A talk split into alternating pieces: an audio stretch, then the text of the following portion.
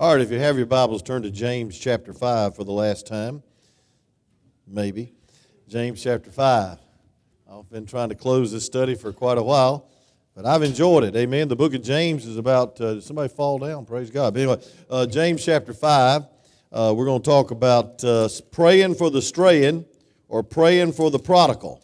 I've had some good news since I've come in, of new ministries starting and Uh, people stepping up and leading singing. They didn't know could lead singing, and people stepping up and teaching uh, their first Sunday school lesson this morning. It's good to know that people are stepping up. Amen. And speaking of stepping up, uh, Brother Randy's got f- four more weeks without stepping down, and I'd like to encourage him by signing a birthday card on the way out, and then we'll uh, give him a little offering and, and uh, take him out to eat. And um, I noticed he was here this morning smiling and happy, Brother Jason said, and that's good because he got his cast off, but he still got the pins and the metal in it, and he can't touch the ground for four weeks. Amen. And notice that cart uh, Wednesday didn't have a motor on it. That little cart, that little scooter, uh, he won't never be around another motor. Amen. But uh, that's what his wife said. Praise God. Anyway, but uh, I'm glad God spared his life, and he's got another birthday. I think he's going to be fifty tomorrow, forty. I don't know what he's going to be. You you ain't allowed to tell, are you? Amen. But anyway, he's getting old. I know that. But anyway, James chapter five, James chapter five. Um, I, I want to thank you for praying for the missions. Uh, it's not a mission, it's a marriage, but there's a lot of missionaries there.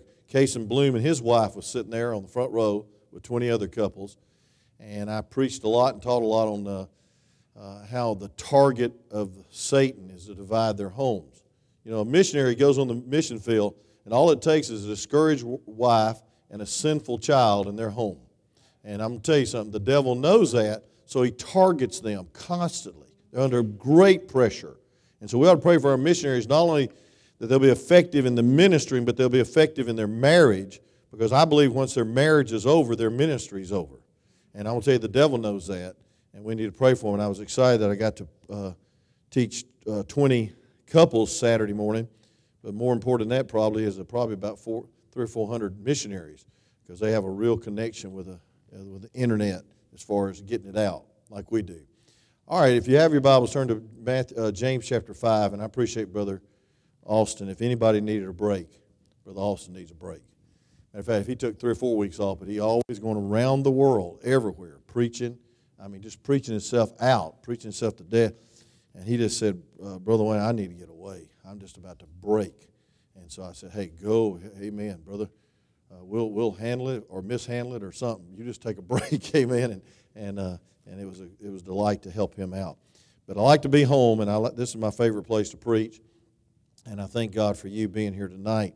James chapter five. Let's begin with verse sixteen and read through the end of the chapter. And hopefully this will be the uh, end of our great study, because it's a great book on maturity. Grow up, be mature. There's no place in the Christian life for babies, for uh, whiners, and complainers, and for backsliders and strayers. And folks, we've all been that. We've all been tempted to be that. You might not backslid publicly, but I guarantee you backslid uh, privately. In your heart, you said, man, I'm quitting. How many's ever thought about quitting? Raise your hand.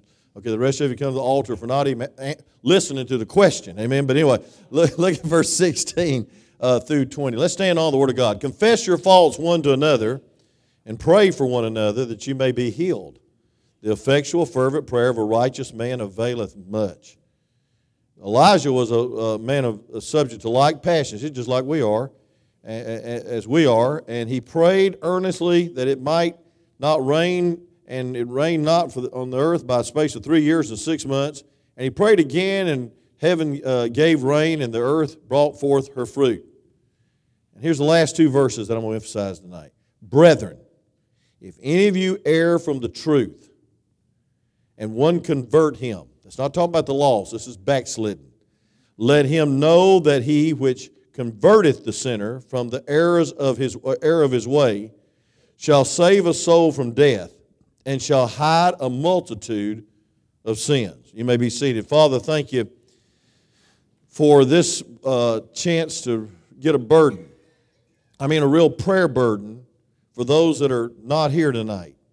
And Lord, some couldn't be here because they're sick, but some people chose not to be here because they have other priorities, and they don't want to be here, and they'd rather rest, watch T V, or do whatever. And God, I pray, Lord Jesus, that they'd see the danger of backsliding, the danger of losing or leaving their first love. And God, that we would see it and not be holier than thou, critical, cynical gossips, but, dear God, prayer warriors for these that's fallen by the wayside. Prayer warriors, uh, Lord, because one day we were there and somebody prayed us back in. And somebody came looking for us and knocked on our door.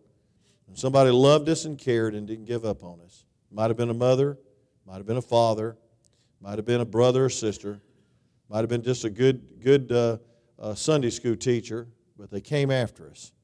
And we thank you, dear God, for this privilege tonight to pray for the ones that are straying, to pray for the prodigal. And we'll thank you in Jesus' name for what you do through this message. Amen. You know, there's confession, and then there's intercession, and then there's an illustration of prayer. The man Elijah was a man just like us. The Holy Ghost puts this emphasis that he, he was a, of like passion as we are. That means he prayed and God worked great miracles, and there was a fire that fell from heaven and eight hundred fifty prophets of hell uh, and Baal, the prophet of fire, Uh, was defeated, and then he prayed, and, and uh, seven times he prayed, and a little hand, a cloud uh, the size of a hand came up, and it it, it, it was a, a pouring down rain. We call it in South Georgia a frog straddle, strangler. I think that's what we used to call it, amen. But anyway, uh, it drowned a frog, amen. And I mean, it, it, was, it came, he said, you better get up on the high ground, son, because the rain's about to come. Now that's amazing to me that a man of like passions, a man that's just like us, uh, was effectual and fervent because he was righteous, but also he was called to have a burden for that nation, a burden for revival. And then James ends this beautiful book on maturity, that we ought to be uh, that we ought to be uh, uh, mature in our testing, chapter one, and and and God sends trials um, for us to. Uh, to be more mature and, and more like Christ, and always troubles for us to be more like Jesus. And he, and he sends a test of obedience in verse chapter one, verse twenty-two through the end of the chapter. Then the test of brotherly love. A mature person doesn't pick at people and look for faults and, and, and, and garbage collectors, but they're treasure collectors. They're looking for something good out of people. And then we see in chapter three that a mature Christian controls his tongue. And no man control their tongue except by the Holy Ghost. Can somebody say amen? You ever tried not to say something and said it?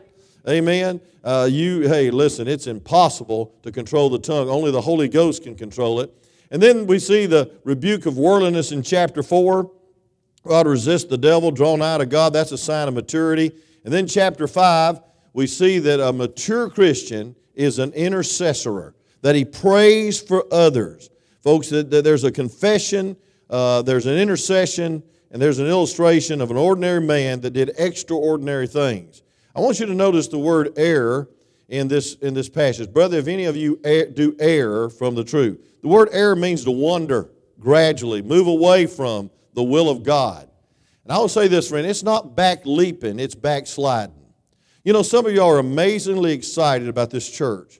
You're amazingly excited about the Lord, and it's contagious, and it's encouraged me like nobody else. I mean, when people get excited about preaching, get excited about hearing the Word of God, excited about singing, it gets me excited because I'm excited about it, and I don't need to look at some uh, person that looks like a mule looking at a new gate and saying, man, would you get it over with, and doing the Baptist wave. You know, that's this clock thing, you know, like this, you know.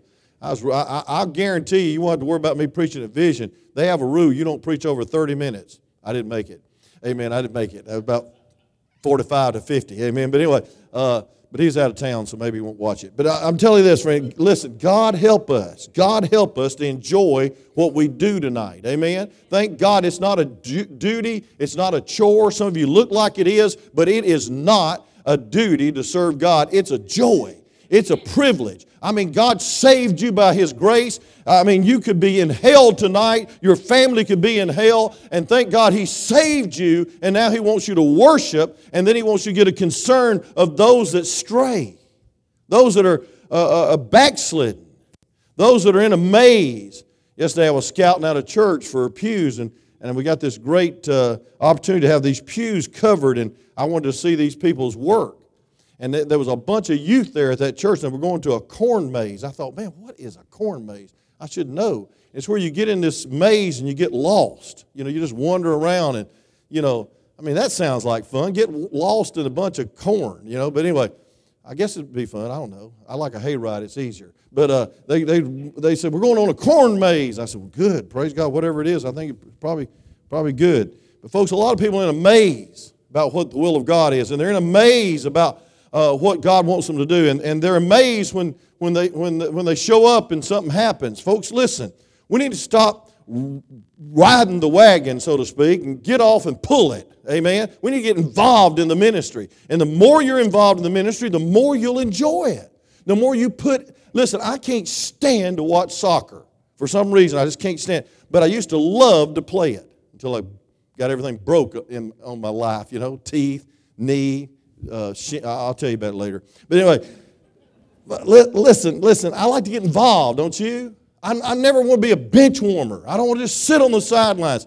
And I want to tell you something, friend. You straddle the fence, and I guarantee straight to you, you'll fall backwards every time. We need to get involved, totally involved. I mean committed.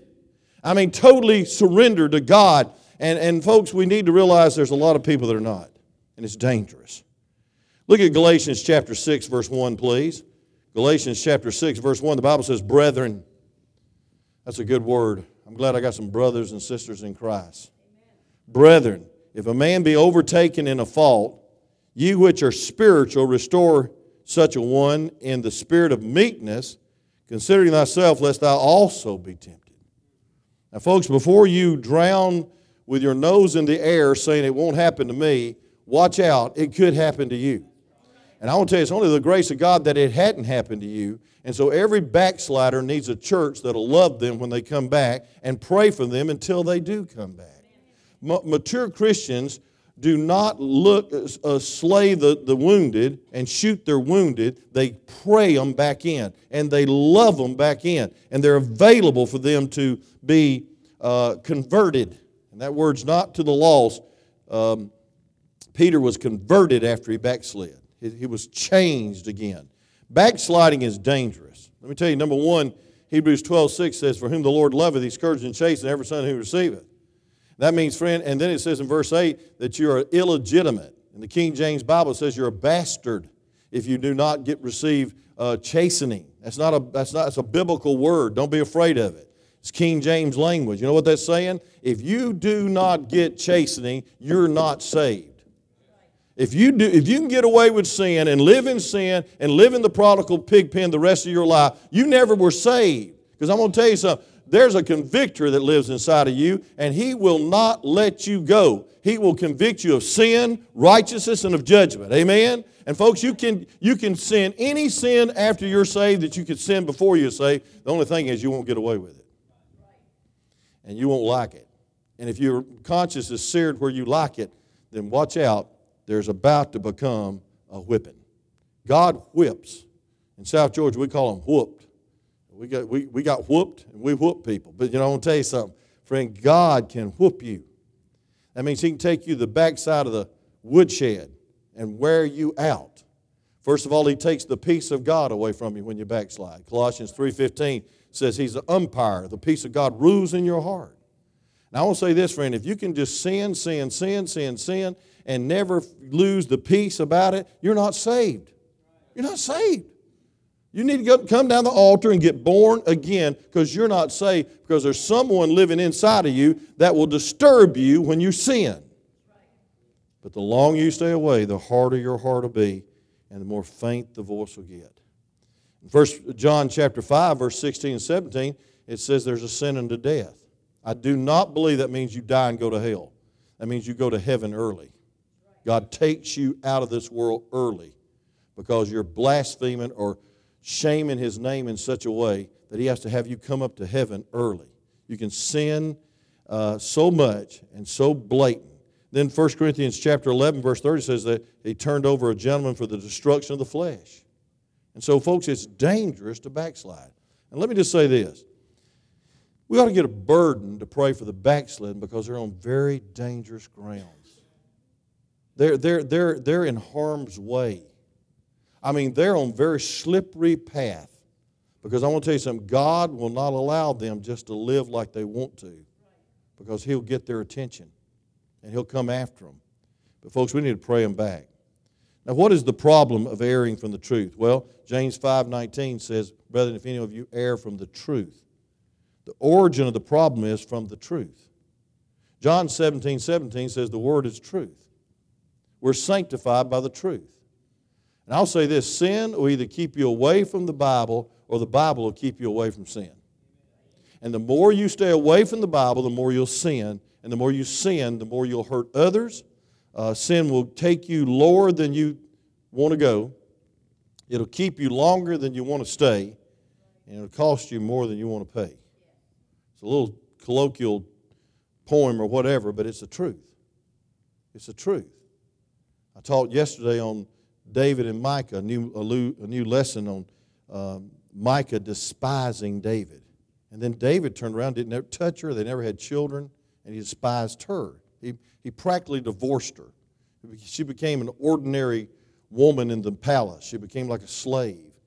And then later on we see that that sin accelerated to he despised the commandments and despised God, committed adultery, committed murder. Lost four children, and many blasphemed the name of God. You don't think your marriage is important. I'm going to tell you something, friend. It is important. But I'll tell you this, friend. It's more important that you just love God and not drift. So the origin of the problem is we drift from the truth. Look at Hebrews chapter two and verse one, please. Hebrews chapter two and verse one. The Bible says this, in Hebrews chapter two and verse one. It says, therefore we ought to give the more earnest heed to the things which we have heard, lest at any time we should let them slip. And folks, listen, when we should be teaching others, we become dull, the Bible says, in uh, chapter five. And folks, uh, we have need of somebody coming helping us when we are be helping others. One thing about it, when you're backslidden, you can't help others. You can't pick up anybody because you're down with them. And folks, the danger is drifting, letting it slip. It's not back leaping, it's backsliding. You just get up one Monday morning and don't read your Bible. You get up one Tuesday morning and you don't praise God and you don't sing uh, a song that glorifies God, that uh, brings glory to Him. You, you backslide. Then you, then you get a little lax on your friendship and you start hanging around those that are questionable and marginal in their Christian life. And I'll tell you, for long, you'll find yourself slipping. I went fishing with old David Ball, uh, Angie's brother, and he's a tremendous fisherman. And we were on the Tennessee River catching stripe this big. Maybe this big. I mean, about that big. I'm live from the pulpit. About that big. No, I think they were about that big. I mean, they were big fish. I couldn't believe it. And all of a sudden, they stopped biting. And I looked and I said, David, what am I doing wrong? He said, you're not doing anything wrong. We've drifted a mile from them. We got to crank it back up, go back. I never realized we were drifting one inch, Brother Darrell, when I was trying to catch those big fish. Amen? And I want to tell you something. You can drift without knowing it. Your attitude can drift. Your disposition can drift. Hey, I'm going to tell you, your receptiveness can drift. You can drift off and go to sleep every time I preach to be here every service and drift and drift off into backsliddenness, and you need to get a grip on it because I'm going to tell you something. The outcome is found in chapter five, verse twenty, our last verse uh, of the chapter and of the book. It says, let him know that he which converteth a sinner from the error of his ways shall save a soul from death and shall hide a multitude of sins. A multitude of sins. Folks, David never thought that just uh, despising his wife would lead to adultery and murder. He never thought that uh, staying home in, after the spring rains when he should have led his men to battle would, that would, would be in a wrong place at the wrong time with the pride of life saying, I can have whoever I want to and see a naked woman, uh, probably beautiful because the devil usually puts one up in front of you, and lusted after and and and. and had sex with her and conceived, and then that brought about the cover-up, and he couldn't cover up because Uriah wouldn't go uh, to be with her because he wanted to uh, be faithful like his men, and then he, then he killed him. A man after God's own heart. A man that wrote most of the Psalms. And folks, I want to tell you something. Sin will take away your testimony, but it might take away your life. It'll take away your effectiveness. Sin's not to be played with. It's like t- bringing rattlesnakes home and putting them on the front porch, and your children open it up and it bites them in the neck. As a, as a true story uh, I heard, and, and the little child dies and the father's crying out in the woods, why did I bring them home? Why did I bring them home? And so, folks, we need to pray. Two things we should do for a backslider. In closing, we ought to pray, we ought to seek to help them. That's convert them. Look at Luke chapter twenty-two, verse thirty-two. Luke chapter twenty-two, verse thirty-two. This amazes me. Peter was one of the disciples, and he still backslid. He denied God. If he can do it, you can. I'm not encouraging to. I'm just saying get your guard up, and let's pray for one another. Luke chapter twenty-two, I want you to look at verse thirty-two, please. Luke twenty-two, thirty-two. The Bible says, well, let's go back to thirty-one. It says, and the Lord said, Simon, Simon, behold, Satan has desire to have you, that he may sift you as wheat. But I have prayed for thee, verse thirty-two, that thy faith fail not. And when thou art converted, strengthen thy brethren.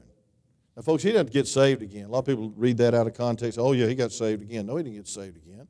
He got converted. He changed. It's a change of mind, a change of heart. He repented, and he got right with God. And then he says, once you get right with God, you can strengthen the brethren. The fervent, righteous man's prayer availeth much. You have to be fervent, but you got to be righteous. Not self-righteous, but I mean right with God. And so the best thing you can do is pray for someone else. And I'll tell you where the problem is a lot of times, two, two areas, faith and love. He said, I prayed for thee, thy faith fail not. So you know that the Lord was saying, Peter, you got a problem with your faith. But then when he restored Peter, John chapter twenty-one, what did he deal with? His love. He said, Peter, do you love me? Do you love me?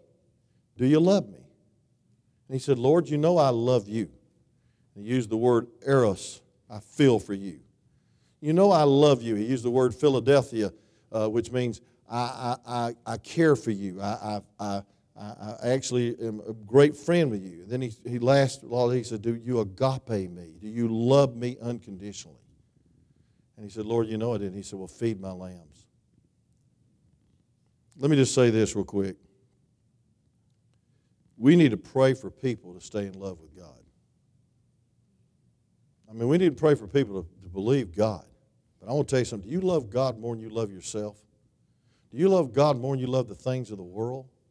You know, it's amazing to me that people get attracted by things on Sunday that they shouldn't be involved in, and God's house is half empty.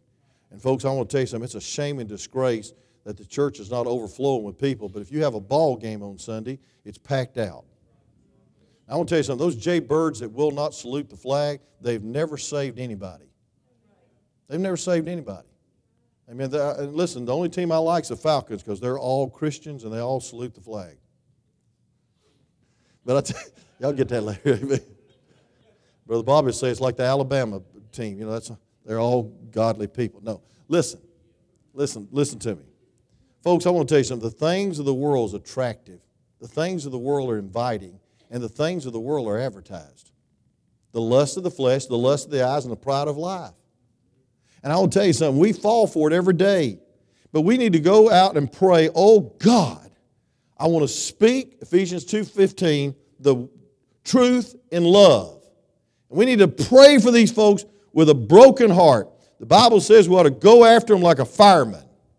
Ezekiel chapter three, verse two says we're like a fireman. Matthew chapter four, verse sixteen says we're fishermen. And folks, the farmers are sowers and reapers, and we ought to have compassion on the lost. But I believe we ought to have compassion on the straying. Let me just close by saying this. I believe I know how to pray for the backslidden. I really do. I don't know if I do it enough, But God's given us a pattern how to pray for the backslidden. I want you to turn to Luke chapter fifteen in closing. I got a few minutes. I'm trying not to keep y'all too long. Luke fifteen. Appreciate the message on faith this morning. Luke chapter fifteen. You know the you know the you know the story, the prodigal son, and he had everything, but he wanted he wanted everything. He want, he had he had his part, but he wanted everybody else's part. He wanted the father's part. And a certain man had two sons, and verse twelve says, the younger of them said unto his father, give me the portion of goods that falleth me, and he divided unto them his living. And not many days after, the younger son gathered all together and took his journey into a far country, and there wasted his life with riotous living. I think the biggest waste of somebody's life is to live for something besides God and someone besides God. You're wasting your life. Matter of fact, you're wasting the breath God's given you when you backslide. But then it goes on to say this, and when he had spent all, and you will, there arose a mighty famine in that land, and he began to be in want. I think the first thing you need to do to pray for a prodigal or for a straying Christian is you need to pray they'll realize where they're at. You know, there, look at verse fifteen. And he went and journeyed to himself, uh, joined himself to a city, citizen of, of the country, and he sent him into the fields to feed swine. A Jewish boy with pigs. That's awful. I like pork, but, but Jews don't like pork. But look at verse nineteen, sixteen. And he would have fain filled his belly with the husk that the swine did eat, and no man gave unto him. I tell you what we need to pray for. We need to pray real quick that people that are out of the will of God will realize the misery of the far country. Remember when you was backslidden? Was it yesterday? No. Do you remember that? Do you remember the days you were out of church? You didn't even care about coming to church. All you did was get the crazy paper and wait for an N F L football game at one o'clock. That's all you lived for. Or a trip, or hiking, or sports. Listen to me now. It's not time to fool around. And I want to tell you something, friend. You didn't know how miserable you really were. You didn't realize how empty you really were. But the Bible says this man got so hungry, he started eating corn that had no corn. Husks look like corn. They smell like, it smells like corn, but there's nothing in it. And I want to tell you something. There's no substance in, a, in the life out of God's will. There's no substance. There's no nourishment. There's no vitality. There's no life out of the will of God. You're just existing. You're saved, but you're living beneath your God-given privilege. It's not the, it's not the will of God for you to live in a pig pen. Amen? Folks, I want to tell you something. Sin is embarrassing. Sin is humiliating. I talked to some boys at Y D C Tuesday, and it was humiliating. I, didn't, I never asked them what they did. I don't want to know because I might get prejudice or something. And some of them committed some terrible sins. And I'll tell you what, Jesus saved them, but a lot of them are just church boys that got away from God. I mean, way away from God. And they never thought they'd get on meth, and they're addicted. They never thought they'd do what they did. Folks, sin will definitely keep you longer than you thought it would, and it'll hurt you a lot more, and you need to smell the slop. Folks, it's a terrible life being out of the will of God, and this is a picture of it. I love how Luke, the doctor Luke, uh, God the Holy Spirit gave him some detail of empty husk and slop in a pig pen and emptiness, and then no man gave unto him. Folks, your little friends that want to be cool and help you, when you're out of the will of God, they'll forsake you the minute you get caught. Every time I counseled Y D C, I said, he, uh, he said, I said, what, what happened? He said, well, I just got with a gang. I said, where are they now? And they'll always shake their head. We hadn't heard from them. You know why? Because they're probably blaming that guy for the whole rap, and they're going out doing more sin and letting him take the rap for it. Called fair weather friends. I mean, called sinner parasites. And folks, the world will use you, and the, and the crowd will use you, but God will bless you. The will of God's precious. Aren't you glad you're here tonight? This is the question, though. Aren't you glad you wanted to be here? I know some members of Whitfield Baptist Church haven't been here in six months, and they don't want to be here. And it just blows my mind that they don't realize what they're in, how dangerous it is, and how dismal their testimony is, and how they're slapping God in the face that saved them and, and taking His name in the pig pen with them. That ought not be. And I think we ought to preach it straight, because the devil sure is going to ruin their life if they don't get right with God. Some of you got precious children that are not right with God, and I know it breaks your heart. I know it breaks your heart. I'm so thrilled to see Stephen leading singing this morning, and and, uh, and Stephanie running around, bossing everybody around about what to bring and food and all kinds of stuff, and keeping the nursery, and just, just thrilled. Had twelve grandchildren in that church. They called me Papa over there, not, not Brother Wayne, amen? They kept the nursery three hours while I taught, three hours yesterday morning. And I went down the hall and I heard somebody saying, "Papa, help me. Papa, help me." And it was, uh, it was, it was Tinsley hanging out the nursery door saying, "Come get me out of here." You have to have an adult to get you out. I said, "What?" I said, "Okay, I'm her grandfather. She's out of here." And boy, she said, "Thank you, Papa. We've been in there all morning." Amen. She got out of jail, praise God. And one guy said it was like five minutes, the, the, the seminar that we went to. I said it wasn't for the nursery workers. Amen. Three. But I want to tell you something, friend. There's something worse than the nursery at a church. It's being out of the will of God and not wanting to keep the nursery. Amen. Come on, nursery director. Where are you? She's back there in the nursery, isn't she? Amen. Praise God. Where every nursery director gets stuck once every week. But anyway, listen. Serving God's a blessing. Hey, doing anything for God, influencing these little junior boys and junior girls, and, and being a master club leader, and, and getting that van and going across the county, and they don't even show up and they don't even come to the door. That's a blessing.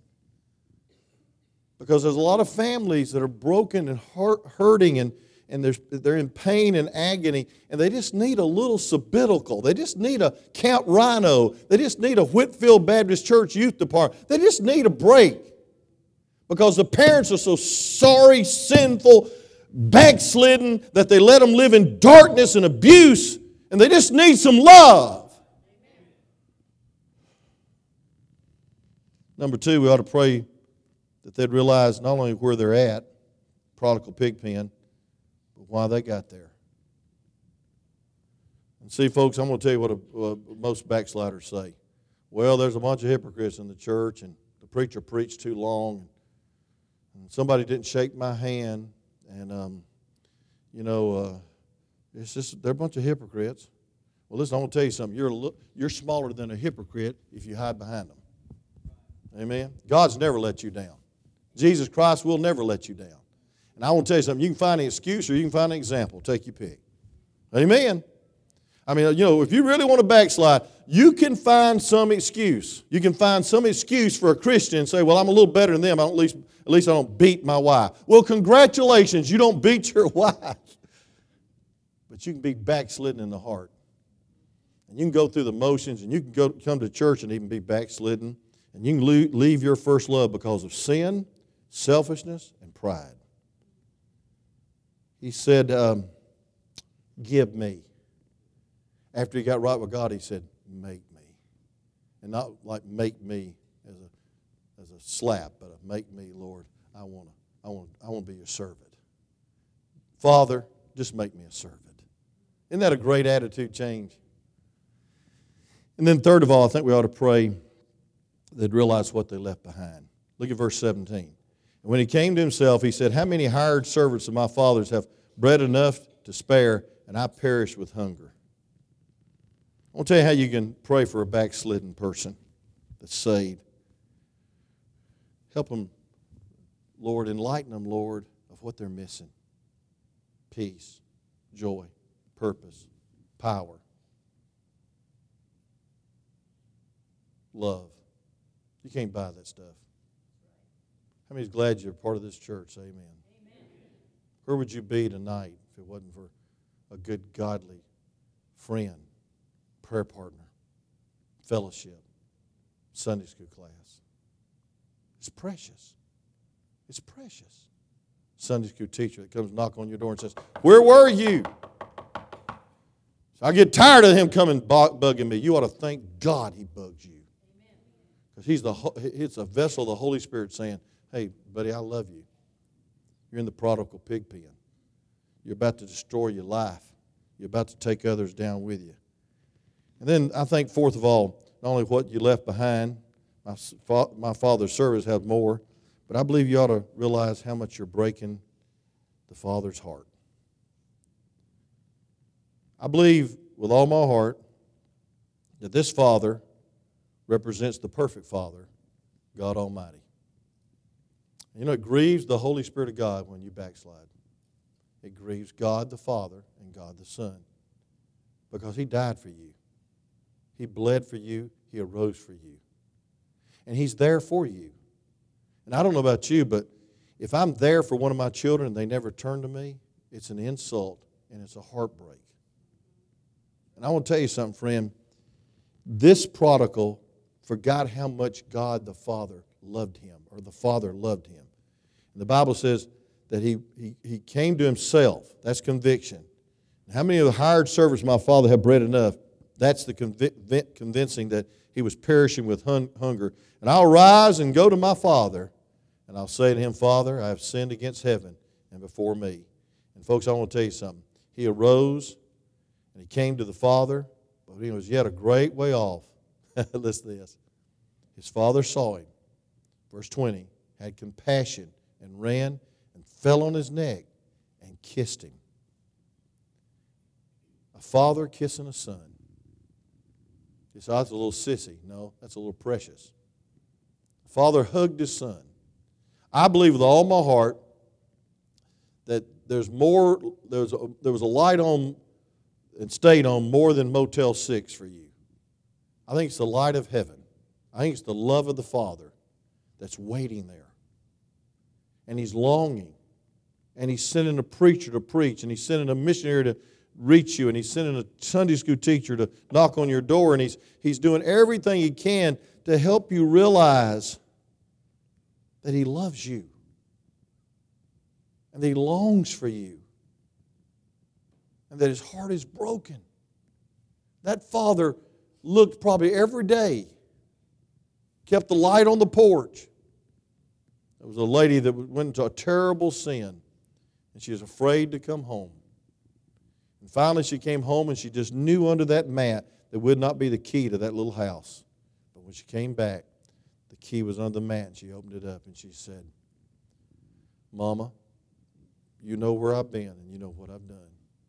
Will you please forgive me? She said, honey, I've already forgiven you. I've just been waiting for you to claim it. And folks, God's already forgiven you. He just wants you to come back to Him. The Father's servant had more, but the Father's heart was breaking. And folks, last but not least, I believe we need to pray that there'll be Holy Ghost conviction. Look at verse eighteen. Not only did he think about going coming back, not only did he, he say in his mind, I think I'll go home. I love that song, The Prodigal Son. Somebody ought to sing it in just a minute. Amen. Brother Jared, you got it? Amen. It says, I will arise, I will rise and go to my Father, and I'll say unto Him, Father, I've sinned against heaven and before Thee, and I am no more worthy to be called Thy Son. Make me as one of Thy hired servants. That's good to think about that. And it's good to get under conviction, but I'll tell you what's really a blessing. He repented. Look at verse twenty. And he arose. He did what he was thinking about. He, he did what the Holy Spirit was telling him to do. And look at this real quick. And when he was yet a great way off, his Father saw him. And he met, he ran to him, and he, and he, and he, and he fell on his neck, and he kissed him. And he said, the Son said to him, Father, I've sinned against heaven and in thy sight. I'm no more worthy to be called thy son. That's Holy Ghost conviction. I want to close by saying this. We need to pray for Holy Ghost conviction on the straying. We need to pray that they won't rest. And I'll tell you something, the worst thing that could be is successful out of the will of God. That's the worst thing that could happen. You know, they win and they're popular and they're rich and they're famous, And I want to tell you something, that's dangerous. We need to pray for leanness of their soul. We need to pray for conviction in their heart. And we need to pray that not only they'll have that in their heart, but they'll get up and they'll meet the Father and realize the compassion that God has for them, that He was breaking their heart, and come and look what happened. And He said, but the Father said unto the servant, verse twenty-two, bring forth the best robe, put it, put it on him, put a ring on his hand and shoes on his feet. Bring hither the fatted calf and kill it, and let us eat and be merry. For my son was dead, and he's alive again. He was lost, and now he's found. And they began to be merry. And you know, the elder brother got jealous. We'll preach that another time. But folks, I want to tell you this. If we're going to really pray for the straying, and I believe it's a sign of maturity, the last two verses of, of um, James, we need to pray that they'll come to the end of themselves. We need to pray that they'll be totally miserable in the pig pen of sin. And we need to pray that they'll realize that God the Father's never stopped loving them, always had the light on the porch, longing to receive them back, and realize that they what they're missing, and truly get up out of the slop of sin and the pig pen of sin and do the first works and praise God, come back to the Father, and they'll find out what they're missing. The robe, the ring, and the fatted calf. The greatest life on this earth is the will of God. And I believe as a church we ought to get a heart for those that are straying from the truth, because it'll hide from them a multitude of sins. Sin will take you a lot lower than you ever thought it would. It'll keep you a lot longer than you ever thought you'd stay. And it'll cost you more than you want to pay. Let me read that last verse. Let him, let him know that he which converteth a sinner from the error of his way shall save a soul from death and shall hide a multitude of sins. Let's pray. Father, thank you for the book of James. And Lord, as mature Christians, we ought to be intercessors. We ought to be burdened, and we ought to not just enjoy ourselves here. We ought to get a burden sometimes for those that are not enjoying themselves in the Lord, that's got cold, backslidden, indifferent, lackadaisical, that's left their first love. God, may they come to themselves, realize where they're at, realize where the Father is and why they left the Father, and God, repent and find the Father's love and the Father's grace once again.